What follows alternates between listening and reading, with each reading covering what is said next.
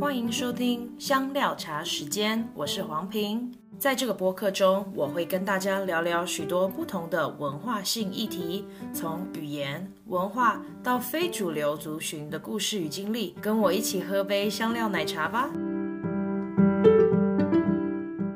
Hello，欢迎来到香料茶时间。今天我们特别请到了一位已经在美国好几年的中国留学生。然后，呃，因为我之前跟他做了访谈，我认为他的故事非常对我们这些对呃对于国际生啊，或者是来美国求学的有兴趣的听众会非常有帮助，所以我特别想要邀请他来。我跟他在呃我们大学里面认识之后，嗯、他现在也正在。快要把他的博士念完了，对不对？所以我们今天要特别欢迎来，呃，郑青来跟我们分享他的故事。嗨，郑青。Hello，平。Hello，大家好。谢谢你今天特别来参加我们的节目。你最近好吗？很好，很好。最近就是在准备。收拾家里的东西，然后准备搬去新的工作的城市。嗯，对，首先要先恭喜你刚刚好找到工作，对不对？我们晚晚一点会来聊一下你你的工作的计划等等。可是我想说，我们可以先从你怎么来到美国的历程，然后你已经我知道你已经来超过有没有超过五年？啊，我是一四年来的，所以今天今年已经是第六年了。对，对，我们来谈一谈你当时候怎么来的，好了。好。呃，当时其实来美国的情况是这样，因为我是在呃上海的华东师范大学读的硕士，然后本来其实是想在我的导师那里继续读博士，但是他是准备退休了，然后同时他自己也是在美国的博士毕业的，还是大概上个世纪九十年代八九十年代的时候他在美国毕业，他是嗯。所以他就是对美国的博士教育的情况，还是我觉得他还算应该比较了解的。所以呃，我当时其实并没有想说一定要来美国，但是因为就是他的鼓励和支持，他也在嗯，怎么说，就是算呃算一种很好的一种 push 吧，就是把我从国内推了出来，说如果有这样一个机会的话，如果嗯可以申请到不错的学校和导师的话，我建议你还是出来。去不同的国家和不同的学校去走一走，看一看，那对你的人生或者是以后的学术生涯应该会有不一样的收获。所以我当时就是决定，嗯，从国内出来以后，然后来到美国读博。对，然后当时之所以选择丹佛，是因为，嗯，在国内的时候读了呃很多现在导师的文章。我当时其实选学校并没有按照。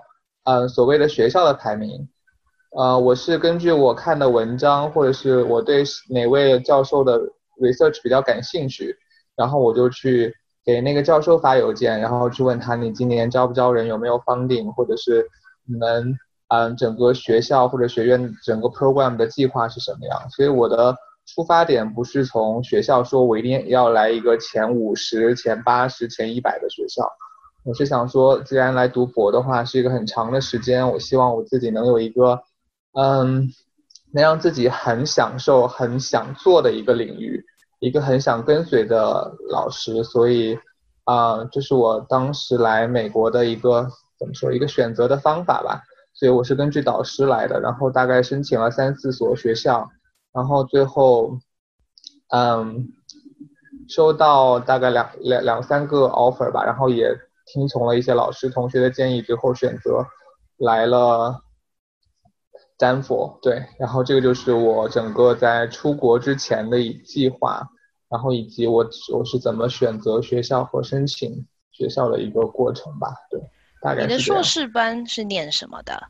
啊，我本科和硕士都是 Early Childhood Education，呃，叫学前教育，所以。啊、呃，我是一路本科、硕士都是教育系出身的，然后所以现在我的方向也是，呃，主要集中在低幼段，差不多零到八岁的孩子之间，嗯，主要是这个年龄段。因为我知道你的系所就是其实对于学前儿童或者是比较小一点的孩童，他们的老师好像对数学做很多研究，对不对？对对对。对对，然后我的主要方向就是早期儿童的数学教育。当时候怎么选择数学而不是其他学科？因为当时其实，嗯，本科其实就是一个很 general 的一个很大概的一个所有的领域不同的方向都要掌握和了解嘛。但是你去，嗯，开始读硕士之后，你就会有一个稍微具体一点的研究方向。因为我当时硕士的导师就是做的是数学教育，然后我当时在上海的三年，我做了很多和数学教育相关的一些研究，或者是，嗯，经历吧，都是和数学相关的。比如说，我们之前做过很大的一个项目，叫做早期数学学习困难的干预的研究，就是说通过一种啊、通过测试筛查的方法，能够找到幼儿园大班啊、在数学方面比较落后的孩子，然后嗯、找出他们数学落后的原因，然后提供啊、一些，比如说一对一或者是小组的干预活动，每周去幼儿园大概。三次或者是四五次，然后来帮助那些孩子，啊啊，同时，嗯，给每个孩子做一这样一种个性化的一种干预的培，呃，也不叫培养方吧，就是一个干预的计划吧，然后来帮助他们学习，然后，嗯，这个事情坚持了两三年，就是包，就是整个我的硕士期间，基本上这个事情基本没有停过，不管是去幼儿园做观察，还是给那些孩子做测试。还是去幼儿园做干预，包括做家长或者老师的访谈，都是围绕这个话题来展开的。所以其实我当时在美国想读博士的时候，我找的基本都是早期数学教育相关的方向和导师。对，哎，我对于学前数学教育真的没有什么概念哎。就是当你在观察这些孩子的时候，嗯、有没有什么最印象深刻的事情？不管是在在呃，你原本可能上海啊，或者是来到台湾这里，嗯哼，嗯、呃，印象很深刻的事情，我是觉得怎么讲？我觉得首先是数学这个领域吧，可能跟艺术啊，或者是语言这其他的领域会有一些不太一样的地方。它是一个很强调嗯系统性，强调很有一种严密的逻辑性的这样一个。学科的领域，比如说以孩子们的数数为例的话，其实你觉得，那我觉得我这时候我可以反客为主一下，来黄平，我来采访你一下，你觉得如何判断一个孩子能够真正的掌握了数数这样一个技能？数数的技能，对，嗯，对，这个、他需要，对他需要哪些很基础的一些？就是子技能掌握之后，才能够支持他正确的进行数数。他需要了解哪些，他才能开始正确的数数？会不会是应呃，就例如像从零一直到一百中间，他们应该要说对它的顺序？嗯哼，对，首先他要知道零后面是一，一后面是二，二后面是三，他需要能够知道数字之间的顺序的关系，能够把它讲出来。对，但是你光讲出来，你还你还只是说会说而已，但是你还不会数数。那他还需要什么技能？你觉得？嗯，他说得出来是语言的，然后再来就要记忆，还有哦，他可能也需要知道哪一个数字比较大，是不是？就是例如像十十一可能比十大，是这样吗？哎，你真的问错人了。我是一个 读文科的人，我数学从小学三年级就是不及格的人。我、哦、告诉听众了，太谦虚了，太谦虚了，太谦虚了。没有没有，我数学真的很差。没有没有没有。所以是是对的吗？就是他需要知道哪一个大，哪一个小？对，其实对于数数来说，它不要呃知道哪个数大哪个数小，不是一个必要条件吧？只能说。呃，是你日后发展的一个方向，就它不是你掌握数数技能的一个很必要的条件。就是我觉得，就是首先数数的话，你要知道从一数到十，数到二十，你的数序之间是是怎么样的，一后面是二，二后面是三，这是最简单的第一步。然后第二步，你要知道在你数数的时候，你嘴巴说的数词，你的手指以及你数的那个物体，这三者之间要有一个一一对应的关系。就是你不能说两个数字指一个，或者是我指两下说一个数字。对，就是这三者之间一定要一一对应。但是其实对于这个东西，对于孩子来说，特别是对于年幼的孩子来说，是很困难的一件事情。我要说一个指一个，再说一个再指一个，再说一个再指一个，这是第二个子技能。哦。第三个技能是，你要知道你数的最后的一个数代表这个集合的数量。就是很多年幼的孩子，你会说你帮我数一下这里有多少个扣子，一二三四五，一共有多少个扣子？他不会告诉你有五颗，他只会再数一遍一二三四五，然后看着你，因为他不知道最后他数的那个五代表了这里的扣子的数量，就是一个基数的概念。哦，对，然后还有好细哦。对，然后还有很多，就比如说他要知道。嗯他要知道我先数这个和还有先数那个还是先数这个顺序并不能影响我数数的结论。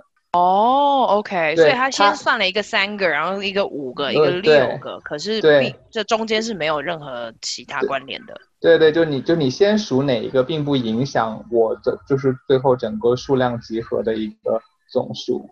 OK，然后他同样还要知道就是数量这个数的物体的大小啊。颜色啊，各种性质啊，并不会影响它的数量。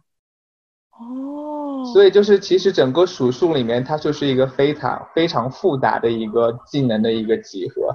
它并不是像大家想，哎呀，这个孩子他怎么还不会数数？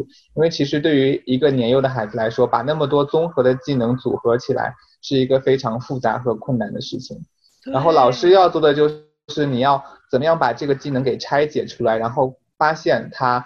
哪一个技能是他需要提高，以及他的薄弱环节，然后再进一步的怎么样去支持他。所以就是举一个很小的例子来说，我是觉得数学是就是这样一个学科，它你可以非常细的把它拆解开来，把所有的技能都打散，然后作为老师你要判断每一个孩子他的长处和缺点是什么，然后再设计怎么样去帮助他们。我觉得这个是可能会和艺术啊，或者是语言啊，或者是其他领域的学习相比的话，数数学很特别的一个地方，以及说就是数呃数学一共呃它一定是前一个技能是后一个技能的基础的。比如说你都没有学会数数，你怎么说我我我下面可以比较两个集合谁大谁小，对吧？就是它一定是一环套一环，一环套一环的，所以它有这样一个很严密的一个顺序在。我觉得这个是我喜欢早期数学的一个很一个很重要的一个原一个原因吧，它有一个很强烈的逻辑体系，然后嗯，会让你就是有一种科学家的感觉，你知道吗？嗯，对，然后来指导你，然后做一些教育上的事情。哦。我知道这其实有点离题，但是我还是很想要知道，例如像如果一个孩子他没有办法做到你刚刚说的一些呃这些小技能嘛，对不对？他没有办法把数字或者是呃具象式的东西连在一起的时候，你们会做什么样的干预？就是比如说，嗯，举一个例子，如果一个孩子他的问题是在于，嗯嗯。他的问题是在于，比如说那个手和嘴巴以及那个东西不能一一对应，然后这时候我们就会做一些活动。大家都知道，呃，有很多棋类的游戏，你是要拿着那个棋子一格一格走的，然后同时嘴巴要数的，对吧？你就可以用这样的游戏，就是创造这样一个游戏的环境来带着孩子去练习，啊，带带着他们怎么样边数边走，边数边走。就是看他们缺什么，你就补什么，对。所以就每一个细节也都要把它切得更小，然后让他来练习更熟悉。对对对对对，就是对你要判断他的症结在哪里，然后提供更有针对性的啊、呃、帮助吧。对。嗯，哦，所以如果呃一个家长，然后他发现他的孩子可能在这个部分上面遇到了困难，他们是他们是应该要再去寻求资源吗？还是要跟老师讨论等等？你会怎么建议他们？家长嘛，其实对于家长来说，嗯，我觉得他们不，首先，我觉得对于每个家长来说，他们不需要做那么专业的一个判断或者是诊断，他们不需要掌握这样的技能。但是我觉得家长他要做的是需要有意识的来提供给孩子更多的呃数学学习的机会。比如说我们出门啊、买东西的时候，是不是可以让孩子帮着我来来做一个 shopping list？然后我们买完之后，然后让让让孩子来付钱来来找钱，然后在家里做过家家的游戏的时候，是不是也可以来玩类似的这样一种游戏？或者是说我们平时看到时间，看到任何比如说长短，看到你你你你呃你走在路上那那些围墙的形状，或者是我们在玩的任何东西的时候，你就你你都就是有很多机会来讨论和数学相关的话题，数字的形状的、空间的、方位的、几何的，就是有很多这样的机会来给家长做类似的这样一种啊，我们专业叫 Math Talk，就是数学主题相关的谈谈话。其实孩子就是这样一种把生活融入融融入到学习当中，然后我觉得家长其实会是一个更好的。老师，因为这样所有的学习都是情境性的，呃，孩子们也会更容易理解，他们也更加会知道数学其实在我们的生活中会很有用，也就是也会更加帮助他们，或者是进一步激发他们在学校里学习数学的一种内部的内在的一种动机吧。对，我觉得这个是家长可以做的事情。嗯哇，真的非常对，我觉得你你讲的非常清楚。如果听众有更多学前对于数学学科啊，或者是呃相关的问题的话，呃，正经他的 email 会提供在我们的资讯栏，大家都可以找，然后啊、有机会也可以跟他联络。那接着我想要问的就是，你来到美国之后，你身为一个国际生，你一开始第一站就是丹佛是吗？呃，也不算丹佛，其实我在一四年就是我。国内读呃，国内读研三的时候，我有三个月的短期交流的时间，但是不在 Denver，在 Pittsburgh，在那个 Carnegie Mellon University，我们在我在他的 Psychology，然后做那个叫什么叫 Visiting Scholar，做了大概两两三个月，然后我回去做了硕士论文的答辩，然后到那年的夏天来的 Denver，开始正式我的。就是博士的学习，对，那个算一个小插曲吧。就是，但是那个插曲是让我更加，就是来之前提前熟悉或者是了解一下美国的学习方式，或者是了解一下美国这边的生活习惯，就是等等方面的一个提前的一个了解吧。对，是这样。嗯。然后当你来到呃 Denver 的时候，你的就大家会很好奇，我们念博士班是不是都有奖学金？你的状况是什么？呃，我来之前是有奖学金的，我就已经跟呃导师确确定好了，我才会接这个 offer。对，所以来的第一年是有，呃，就是叫什么，那个叫 full time 的，嗯，research assistant，对对对对，对对对，就是研究助理，对，然后，呃，对，然后同时还有 scholarship，就是那个那个东西是一样的嘛，因为因为 RA 就是 cover 你的那个。学费的嘛，对对，然后还有一些生活津贴，对对对，所以你全奖学金、全额奖学金是几年？啊，我全额奖学金是一年，因为第二年开始之后，我那个项目就结束了，所以我用了，对，然后我我就开始用了我 offer 里面的那些 scholarship，对，然后我就没有生活津贴了，对对，但是从第二年、第三年开始，我就开始在外面找 part time 的兼职。哦，例如像什么？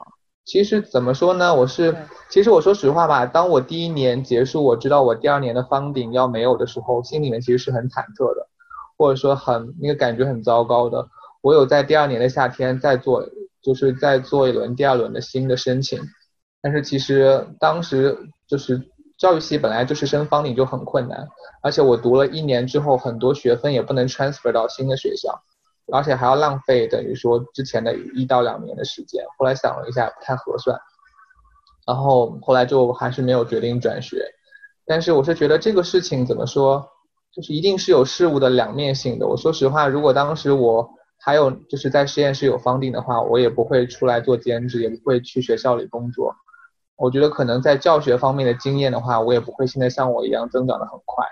所以就是怎么说呢，一定是有利有弊的吧。我我说实话，现在回头看还是挺感激我现在有一段那么稍微有点 pressure 的那段日子，然后能够促使我、激励我出来，然后找找一些工作，不不光是解决生活上的问题，同样能够啊、呃、增长一些教学的技能。对，我觉得那个是很重要的，因为在找你的 full time 的工作的之前，前面的 part time 给我奠定了一个非常好的一个基础。对对。哦，那我们来聊一下你当时候做的工作是什么？就等于说，如果我记得没有错，我们两个的奖学金的的金额差不多，就是补第二年、第三年好像是三分之二。对，差不多，差不多三分之二。对对对。对，然后我们要自己赚赚三分之一，然后第三年其实会变成他们付三分之一，我们要付三分之二。对，但是其实我第三年的时候，我的课基本就修完了，因为我第二年的时候，我知道我没有 funding 了，你知道。学校有一个政策是十二分到十八分的学费是免费的吗？对对对对对。所以我后面我就有两三个学期修满了十十八分的学分。你就是那种拼了老命在修课的学生哎。对，因为这样就可以省省六分的学那个学费嘛。对对对对对啊。对。OK。所以其实我第三年基本也没有怎么花学费，因为我前面的课基本都修完了，我就用那个省的那个六分，对，对做了很多事情。对。对可是。那我们来聊一下，你当时候做了什么工作？呃，当时主要是两个工作，第一个工作是一个 data collector 的一一个一个工作，那个工作其实是去所有呃去就是 Denver 和呃参加那个项目的一些学校去那个班级里做测试，呃，第一个测试是那个叫具体的名字我不记得了，但是它大概的内容是一个群体的语言能力的测试。就是差不多班上有十几个、二十个孩子，然后你以一个老师或者是一个指挥者的身份下达命令，然后让孩子们根据你的指令来回答一些问题，就是全部是和语言相关的测试。第二个测试的内容是一个 classroom observation 的测试，就是你要拿着一个嗯观察的一个工具。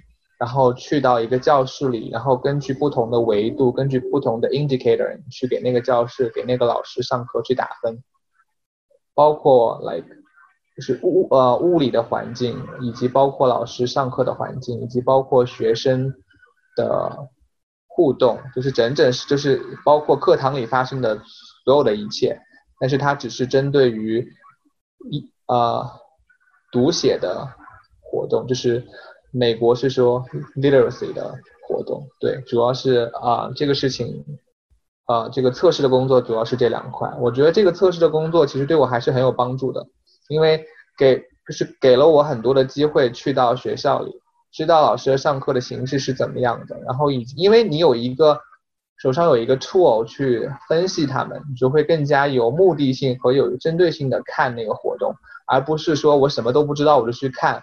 那样的感觉是不一样的，就是你带着一个批判或带着一个分析的眼光去看，这样会对老师的活动以及老师整个课堂活动的组织的理解会更加深一些，然后也会更有目的性一些。同样，你也能够工用那个工具来判断这个老师是哪些地方可以值得我学习的，那个老师是哪些地方可以就是进一步提高的，我以后要避免。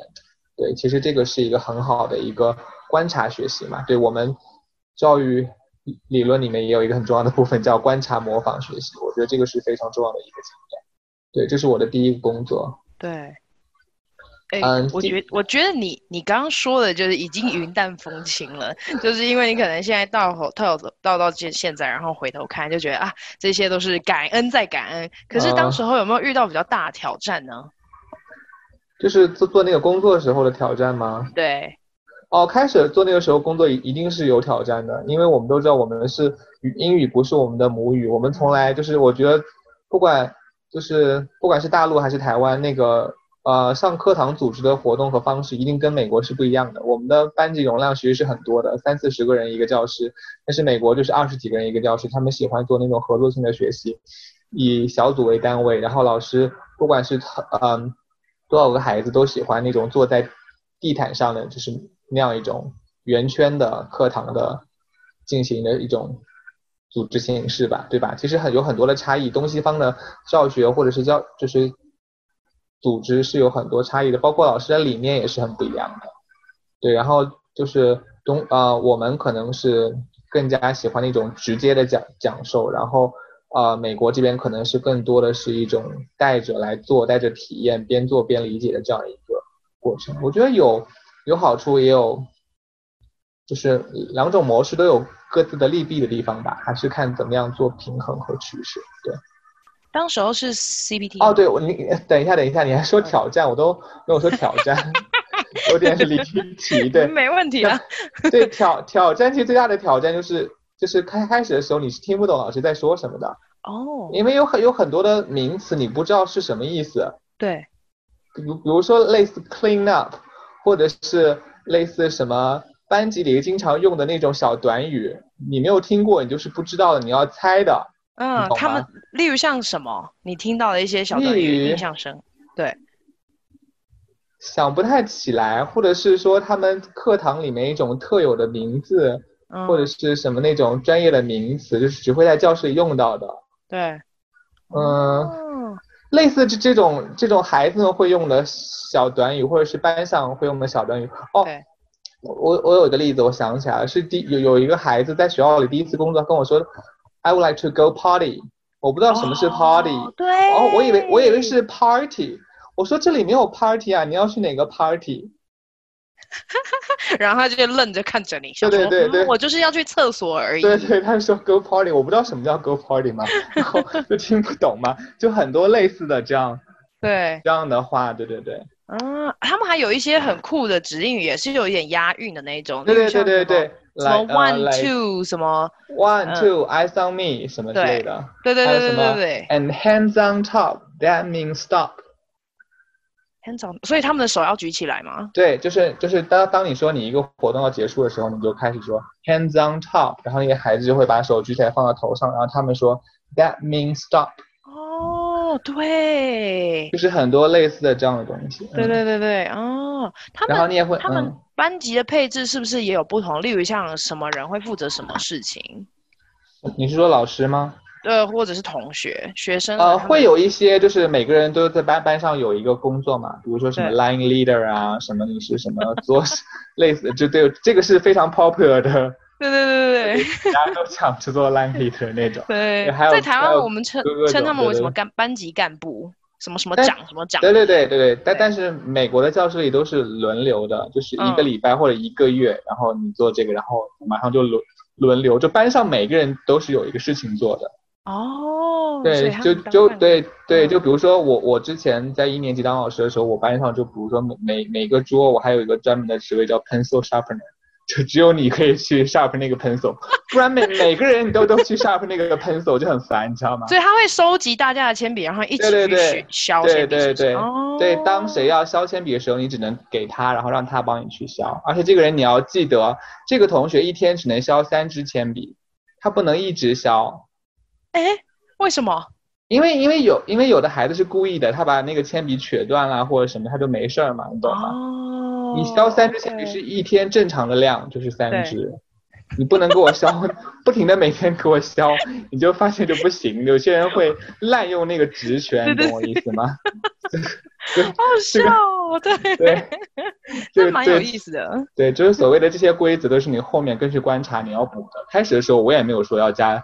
加三次这个要求嘛，但是你后来会发现有些孩子滥用这个职权，削铅笔过度，你就会加一个这个数量的限制。对，哦，就是每个人都会有一个这样的小职务。对对对，嗯，这个时候是第一工作，然后你第一个工，你是两个工作同时吗？还是一个接一个？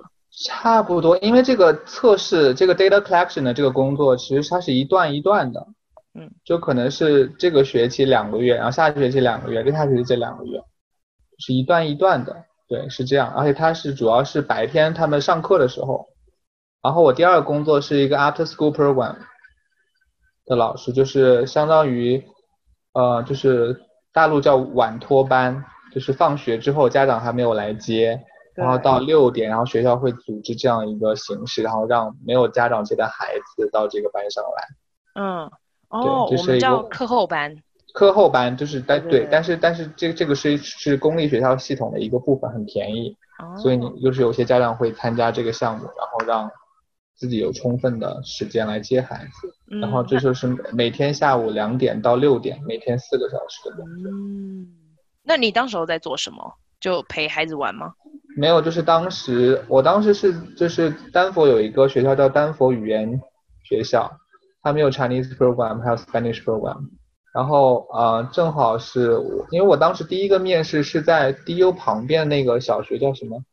呃，Ricks Center。对不对？不是 Rick Rick Center，是那个 public school，呃，忘记叫什么名字了。就是 DU 旁边的一个 neighborhood 的小学，嗯、是英文的传统的美国小学，去那儿面试的这个 after school program。但是那个。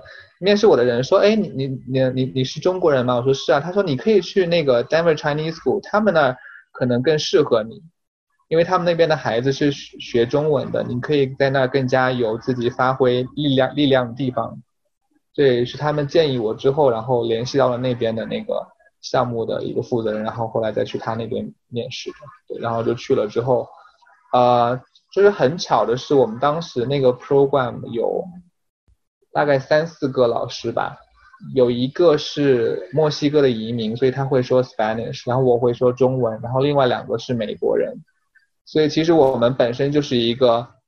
中文、Spanish 还有英文都有的一个团队，然后有亚洲人、有黑人、有有白人，还有 Spanish，就是就是正正好就我们四个人非常 diversity，凑凑足了，对，对凑就是凑足了那个就是所有的四种肤色，对对对，四种肤色，三种语言，三种语言，对对对，然后所以后来我们就在班上就是就就就就做了一个事情，我们自己做了一个那个 program 叫什么 ABC，叫。嗯。Abastian B 是 bilingual club，就是初学者的双语的 club，意思就是说，因为就是在这个 after school program 里面，它是要求就是有有一些教育的成分在里面，可能每天二十分钟或者是半个小时的左右，会要来设置呃会要来设计一些活动，然后带孩子们来做，所以后来我们就是根据这些老师的特长嘛。然后我带了一个中文的组，那个老师带了一个西西语的组，然后正好另外两个英文的老师就一个班一个班当 TA 这样，然后我们就会做一些中文的活动啊，然后他那个班上就做一些西文的活动啊，对，类似这样，然后会有一些非常小的一些活动的设计，比如说今天我们来看一个动画片啊，明天我们来做一个手工啊，今天我们来嗯学几个汉字啊什么之类的，就是一个很小的一个尝试吧，虽然就是活动很小，但是我觉得也是一个。就蛮好的一个体验，对对对，嗯，这两个工作都是 CBT 吗？对，这两个工作都是 CBT。好申请吗？呃，CPT 我当时开始申请的时候是好申请的，但是、嗯、但是最近几年就就越来越难。嗯，是因为政策改变？我觉得应该是的。开始的时候只要你交材料什么都可以，但是就是最近越来越难。包括我去，就是我一九到。二零年失业，就是因为学校不批我的 CPT 了。为什么？他们有给你明确的原因吗？他的原因就是说，like the academic needs is not strong enough。什么意思？可以给我一个吗？就是说，他觉得那那不是你必须的。哦，那你一九到二零年在申请的工作是什么？是是 South High School 的中文老师。South High School 还蛮有名的啊。对啊，对我好不容易拼尽杀出一条血路，我当时面试好像有大概快十个人面试吧。嗯。然后最后选了我，但是我最后我也没有办法去工作。所以是这个的，这个签不下来是学校的决定。学校的决定。哎。然后他们认为这个跟你的学科没有相关。他觉得我现在就是他不是我必须的。哈，OK。好，反正他给我的理由就是这样。我补充了很多材料，给给给导师发了很多邮件什么之类的，说了很多话都没有用。那那当时候你的感觉是什么？就是诚实说，请你诚实的说，对，对这个学校不再有什么好感。因为说实话，他真的没有从留学生的角度来考虑这个事情。我好不容易拿到了一个 offer，对。然后不是因为我没有能力去做这个事情，只是因为学校不支持我做这个事情。对，我明白学校是在严格的执行移民局的要求，或者是怎么样。对，但是我也觉得学校没有从学生的角度来考虑这个事情。对，嗯，尤其你到第四年之后就没有任何的奖学金了。对，我对我是很失望的，因为我当时是好不容易拿到了这个 offer。对，那嗯，那。就那你怎么解决你的经经济上面的需求？就用我上一年的 full time 工作就是攒下来的钱啊。好辛苦哦。没有没有，这个也没有很辛苦。对，没有很辛苦。我有呃，刚刚你在讲的时候，DLS 就是 Denver Language School。Language School 对对对。对对，他他们其实我有查过他们的地址，他们离学校没有那么近哎，你当时候怎么去？他们本来的时候是在 Cherry Creek 那那边。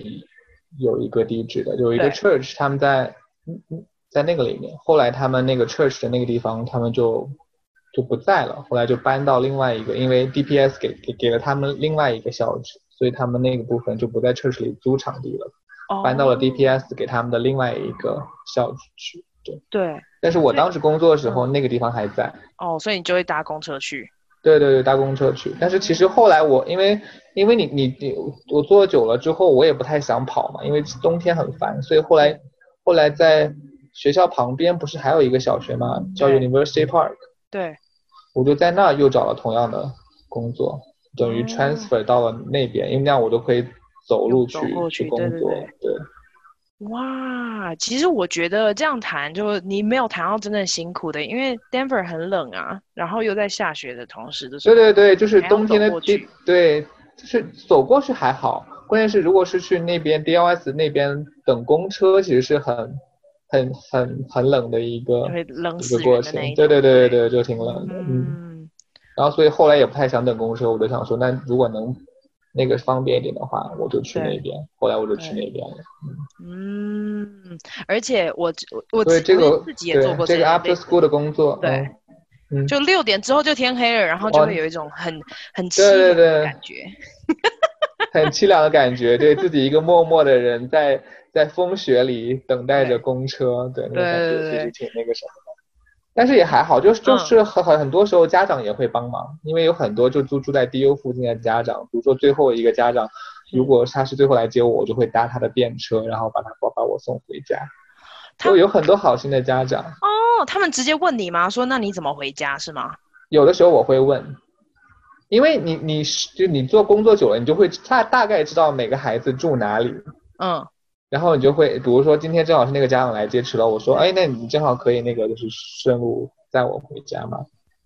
然后他们都很好，对，一一般都很好啊。哦，好暖心哦。嗯、对对对。哦，好，等一下哦。所以刚刚那两个工作是第二年。第二年，第二年，第三年的时候。OK。大概干了一，大概干了一年半左右，对。嗯，身为国际学生，你觉得你自己遇到的事情里面，什么样是最大的、的最辛苦的？最辛苦的就是我刚才说的，类似 CPT 这种，嗯，文书的申请被拒绝，因为这是你自己不能掌控的事情，不是你通过努力能够控制的，嗯，事情，你会有一种无无力的挫败感，嗯，那个感觉其实是感觉很不好的，嗯嗯，你有没有曾经去找工作然后没有上的那一种？一定会有啊，嗯，那你怎么调试？找工作没有上，好像，我觉得 finally 好像我最最后都找到了，只不过是那那个它不是我的第一选择吧，或者是怎么样？我觉得我还我还算幸运，对对，就是都上了，对，因为我自己本来就是一个，我觉得我不是那种就是对自己非常较劲，或者是。对自己要求非常非常高或者怎么样的人，我是一个还蛮就是 flexible，就对自己对很灵活调调整目标的一个人，就不会给自己太多压力。对。OK，哦，那从一九年到二零年你就没有工作对不对？没有没有 CPT，你也没有办法做什么。那对对对，你每一天就写论文吗？一九年到二零年。哦，是失业之后，我同样在找工作。是，对，好，你继续。因为哦，因为我觉得我们可以先聊一下一九年失业之前嘛。好啊。我不是先先做那个 part time 的工作结束结束了之后嘛。对。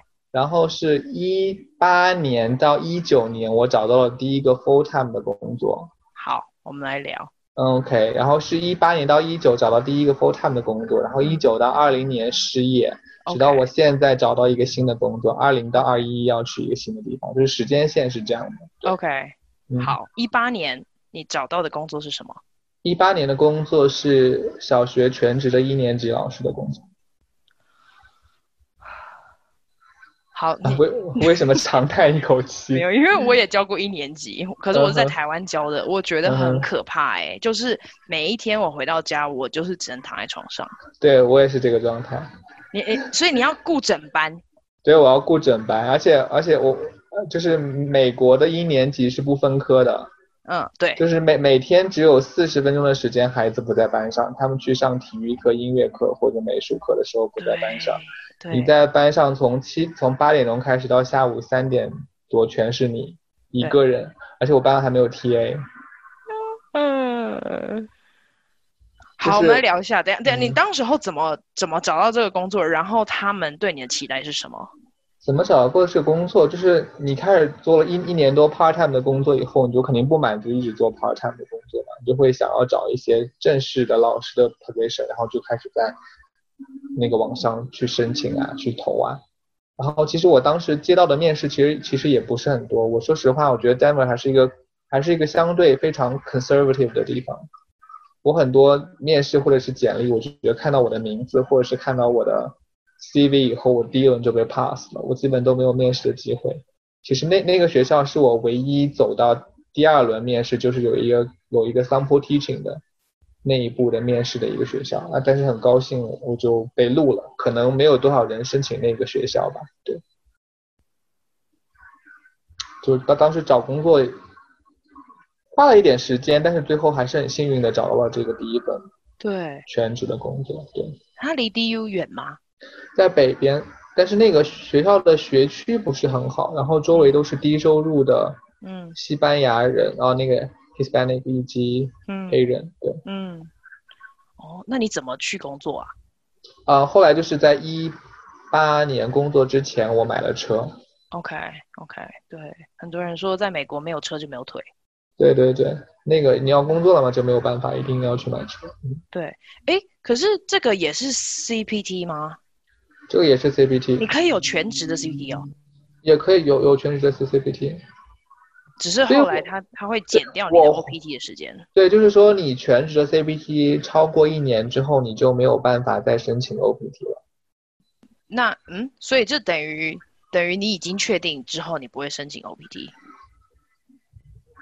不是啊，因为我还可以再申请 OPT 嘛，因为我没有满一年嘛，我没有满三百六十五天，哦，我还可以再申请 OPT。对对对，OK，哦，所以你你现接下来的未来的工作就是 OPT 了。我未来未来工作不是 OPT，他们直接帮我办了 H1B。啊，我们马上要聊这个，好，OK，好，零八年这个学校，然后一年级的老师，你。我不懂哎，我没有那个胆去教一个美国学校的的班级，我觉得我会去误人子弟。对，我对我来说，其实开始的时候压力也很大嘛，你也不知道作为一个全职老师该该怎么弄，但是也就是根据你之前在国内的学习以及在美国看到的东西，嗯，然后以及跟着周围的你的同事学，嗯，就从依葫芦画瓢开始。然后第一年一定是不会有任何创新的，因为你整个把班级管理做下来，按照课整个要求把你的课程走下来就已经非常非常难了。对，所以第一年是无暇有任何所谓的自己的创新、自己的 contribution，我觉得都都很困难，每天都很累。我每天有那个就是手机有计步的嘛，嗯、每天在班上固定的一万多步。啊。好累，就是从早上到下午，你在教室一直是走走不停的。对对对对对，都歇不下来的，嗯、没有喘息的任何时间，是很累的。那段时间，我头发掉的也很多，每天起来大把大把的掉掉头发，就压力很大。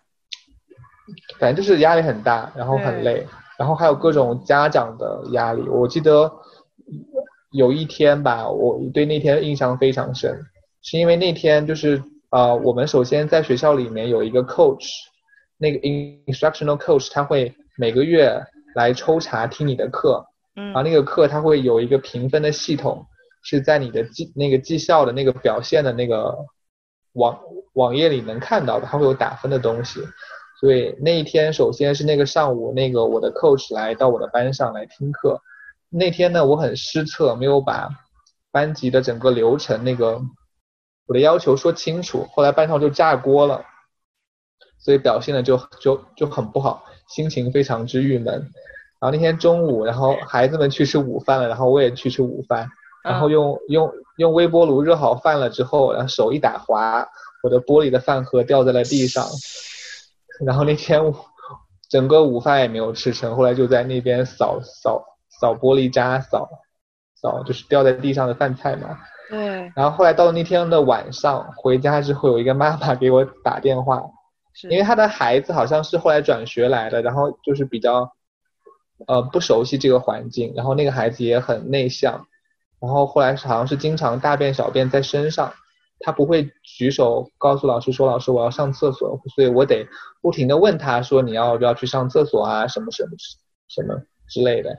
但是那天好像是后来那个妈妈又打电话跟我说，说怎么回家？我又发现我的女儿大便大在了身上。就是那天从早到中午到晚上都有非常可怕的事情发生，就是对，对我那一天真的心情有点崩溃。这不会想哭吗？没有想哭，但是就是觉得有一种，是有有有一种无奈加欲哭无泪的感觉，就是觉得是一种你要再继续修炼的感觉，是那种感觉。功力已经需要继续修炼，道行还不够深，只能怪自己道行不够深，你懂吗？就那种感觉，因为你怪不了任何人，因为就是你，你归根结底就是你自己没有做好，你没有观察到那些很细节的地方，你没有想好整个方案，对吧？就是也怪不到别人，只是觉得嗯，哎，不行，长长叹一口气，觉得嗯还要继续加把劲，差不多就是这样，然后找一个朋友来。打个电话疏解一下郁闷的心情。对，嗯，哇，我还蛮敬佩你的。没有没有没有，就走过来了。现在看都是笑话。对，对，可是当时候我自我自己在小学教的时候，我也非常的挫败，因为我就觉得好像随便做一件事情，然后学生就会疯掉了，或者是学生就是乱成一片。对，在小小学要班上非常仔细的想好你的每一步，对，一环套一环，你每一环出错以后，班上马上炸，对，对，其实很难，嗯，对，而且有时候是没有经验，你永远不会想要那一环，所以你就就是一直在第，就是你把环给丢了，对对对对，一直在一直在那个错误的那个那个里面，对啊，转转，对，基本上是这样，嗯，哇。好，那接下来就一年到了，所以就也没有续聘是吗？对，因为后来是那个学学校第二年是要，呃，funding 被被被 cut 了，所以他们每一个年级都要 cut 一一个班。本来他们是每每个年级两个英文班，一个 Spanish 班。对每个年级都要砍成一个英文班，一个 Spanish 班。哦。所以等于说每个年级都会有一个老老师要走。对。那那那一年级要走的人一定是我呀，我是那个 一年级资历最浅新来的一个老师，然后就把我给 cut 了。对对对然后 cut cut 啊、呃，把我被 cut 掉之后，我就找了那个 high school 的中文的老师那个职位嘛。对。但是 CPT 又没有过，然后我就没有办法去工作。对。哇，那。就是很焦虑的找了几个月工作，最后找到了，但是还没有办法去上。对，对，然后我我就在 CPT 被拒的那一天，去理发店 烫了个头发。我本来以为是把它全部剃了还是怎么样，去烫个头发。对对对，就那天就那天就觉得哦，心情很不爽，就就是就是因为那种东西你无法控制嘛，我就想说妈的。那个叫什么？那个工作没有办法控制，那我还不能控制一下自己的发型吗？然后因为那个头发也也留了很久了，没有去理。我说我要去烫个头，嗯、然后做了人生第一次去尝试烫头发。对，我觉得还蛮不错的啊。对，所以我跟你讲，我我还蛮有方法，就是来解决那些压力的。我会给自己找，就就是找一个所谓的理由去做另外一件事情，然后把那个压力从那个口给给。放掉，嗯，还算一个人生的里程碑，第一次烫头发，对，第一次烫头发，做做一些自己可以控制的事情，对。好啊，那我们来聊一下失呃失业，失业中间你都在做什么？每天？失业中间就是还在面试嘛，同时也在做我的 dissertation 的 proposal，嗯。但是其实你面试找工作的时候，就是学习的过程，呃，就是兼顾也很也很困难。说实话，你的。dissertation 的进展不会那么大，因为你的头脑里面一直在想着找工作的事情。对，所以其实，啊，从失业之后，嗯，就在找工作。但是从一九到二零，第一就是 Denver Public School，他们做 H1B 的政策 policy 也变了。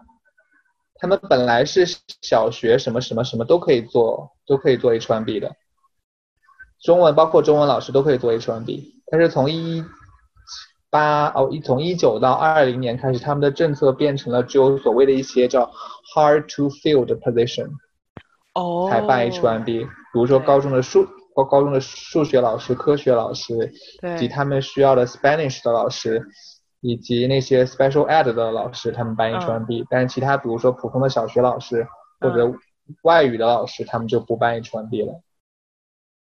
哦，但也不代表他们就可以找到当地的老师来。来呃做这些职缺，但他们找不到的话，他们也也不会找我我这样的外国人来，因为他们也不帮你办 H1B，也不也不帮你解决 visa 的问题嘛。对对对。他们的规定就已经变成就这样了。所以从一、嗯、就是从一九年就是失业之后到那个年底，我在面试的工作都是 high school 的数学老师的工作，因为因为我的 license 里里面是不光有。Early childhood education 从零到八，我还有高中的 math 的 license，所以我就想用我美国这里的呃对教学执照，你有哦？对啊，我后来考的。Oh. OK，这个我们要另外开一集了，我很有兴趣做，就是教师证是怎么考？因为其实有很多人，因为我是比较是做中文教育的嘛，所以华语教育的很多人都会问说，那来美国要不要教师证？我觉得也可以从你这边。对我我我觉得我可以很很简很简单的说一说吧。我觉得我就是我首先是用我的本科和 master degree 去申请了我的第一张 license。我的第一张 license 是我是用我的 degree 去申请的。OK。但你有一张 license 之后，如果你要在上面再加其他的学科，你就可以去考试。所以我又考了中文，我又考了高中的数学，就可以把那个学科加到你原来的 license 里面。然后这个比较多，就是是各州他们自己决定，对不对？因为对对对，不是每州。但是我对，但是可能我不知道，但但对于科州来说，你有第一张 license 很重要。对，你有了第一张 license 之后，你才能往里加东西。哦，所以我第一张 license 是用我的 degree 去申请的。对对对，哦，那所以说不定我也很容易可以申请。对，你申请也也应该也会有一个你的用你的 degree 去申请一个，然后再考不同的试，把学科给加进来。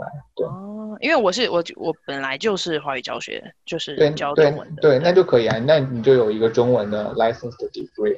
哇！你用那个 degree 去申请，然后如果你要加数学，你再去考一个数学的考试，你要再加一个什么.就加那个那个什么考试，这样。了解，好哦。但是每每个州不一样，对，我只能说科州是这样。Oh, 对，对，对，对，所以听众们如果有别州的问题的话，可以欢迎去问别州的人。科州的大概是目前二零二零年的规定是这样，因为有时候每一年的规定也会改一些。嗯哼，对。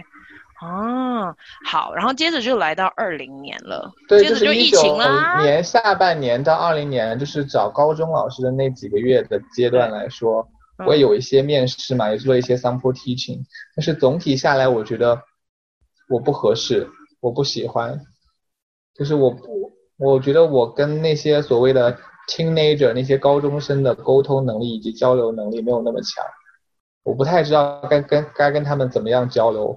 或者是以及在在在那样的高中的课堂里，我怎么样做班级管理，我不太会，所以我的面试也不太成功。even though 我有一些 sample teaching 的经经历，就走到第二轮、第三轮，但是都没有成功。所以就是那几个月之后，我就就是下定决心说，我不要再就是教高中了，或者是怎么样，我还是觉得我要回到我的本行的东西去和小年龄的孩子，那样我会。有更加熟悉的感觉，对，了解，哦，然后在这这一年当中，是因为现在已经二零二，对对对，然后从，对，差不多就是，因为我当时其实一一九年底，我也不光也投了高中嘛，也包括投了美啊，就是美国的普通的英文教学的小学老师的职位，对，但是我一个面试都没有，嗯。你是全美找吗？还是只有？不是，只只投了 Denver 地区。嗯，包括 Cherry Creek 啊，包括 DPS 啊，包括 Douglas County 啊，就是周围的几个学区我都在投。嗯，但是其实小学的工作就是一直没有任何音讯。OK。面试都没有。对。就是我高中我还会有一些面试，但是小学完全面试都没有。嗯。所以我就觉得好像在州内。找到一个英文教学的老小学老师工作没有那么容易，然后所以我就在今年初的时候，我就调整了我找工作的方案，我就不找英文老师，因为我觉得州内是这样，那我州外估计也情况差不多，所以我后来调整的方向就是我从今年初开始，我找的工作都是州外的 Chinese Immersion。对，基本上是这样。对，所以我今年初开始找的工作，就是在网上搜哪里有 Chinese Immersion 的工作。对，然后我就去投简历。哦，好啊，那我们来聊一下你找到的工作，因为恭喜你已经找到新工作啦。谢谢。嗯，它是什么样的工作？然后在哪里？嗯，它是一个小学，它是一个，首先它是一个公立学区，那个公立学区里有嗯 Chinese Immersion Program。就是小学阶段从 Kinder 到五年级的，他们用用用的是 half and half 的 program，就是半天的英文教学以及半天的用中文学数学和科学的这样一种模式。所以我拿到的那个 position 是一个三年级数学和科学老师的工作，就是说我上半天是跟一个班用这数学和科用中文教数学和科学，然后下半天我再换到另外一个班。把同样的内容再说一遍，但是还是用中文教数学和科学。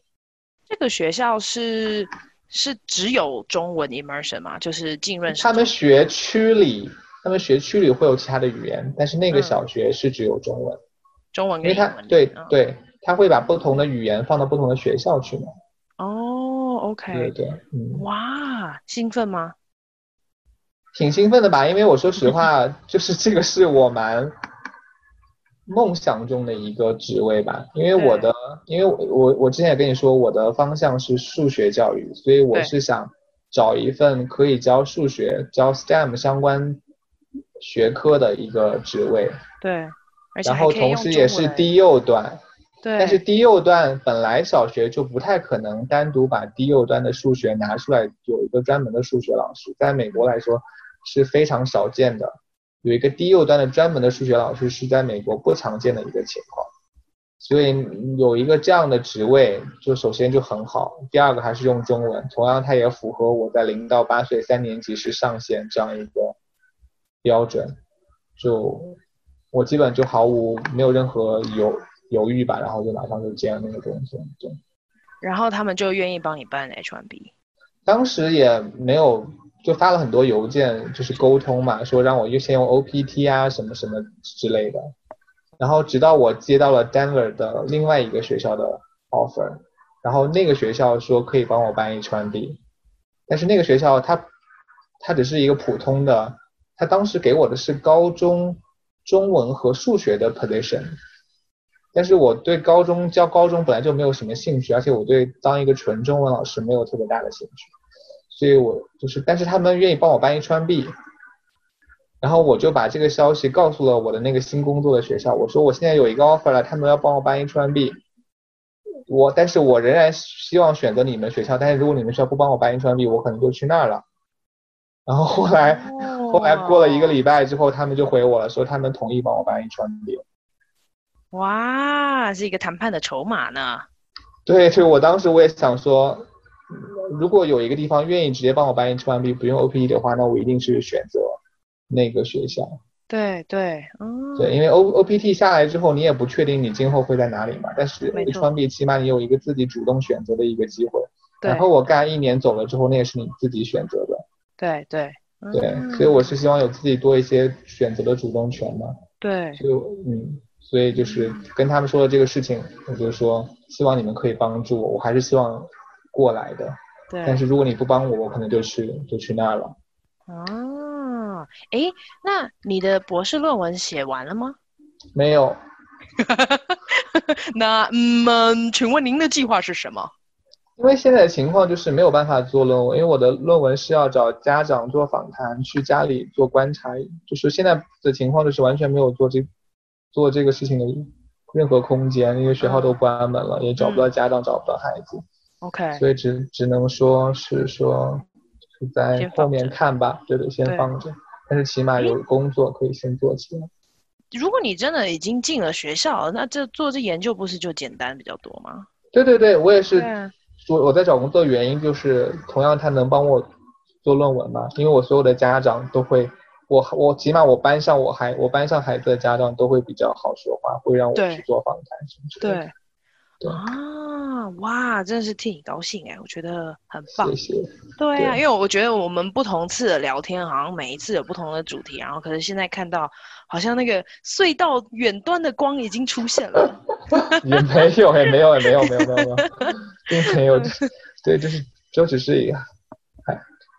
才刚刚开始吧，或者说还没有开始，只不过是说有一个新的可能的开始的方向和地方。我希望过一阵子你正式上任啊，工作一段时间之后，还有机会再访问你，看看就是在在 South Carolina 他们学校的状态是什么。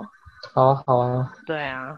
好，今天呢，我跟郑青聊了很多，从他怎么样来到美国，然后他对于就是幼儿的数学教育等等，他们给他做了一些介绍，然后也让我们更多的了解数学在啊、孩子们的身身上，还有他们的生活当中是怎么重要的。接着他谈了一些他的实习的工作啊，还有怎么样去申请这一些呃不同学校的教职工作里面的经历。那接下来他马上要进入到新的工作领域的时候，我们也祝。福他，谢谢郑静来参加我的节目。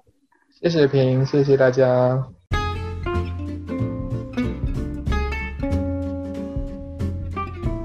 谢谢你收听香料茶时间，欢迎跟我们分享你的故事，也欢迎分享、留言、按赞、追踪我们，也可以在 Instagram 上面搜寻我们 Chai with Ping，C H A I W I T H P I N G，也欢迎 email 跟我们联络。C H A I W T H P I N G 小老鼠 gmail.com，下次见，拜拜。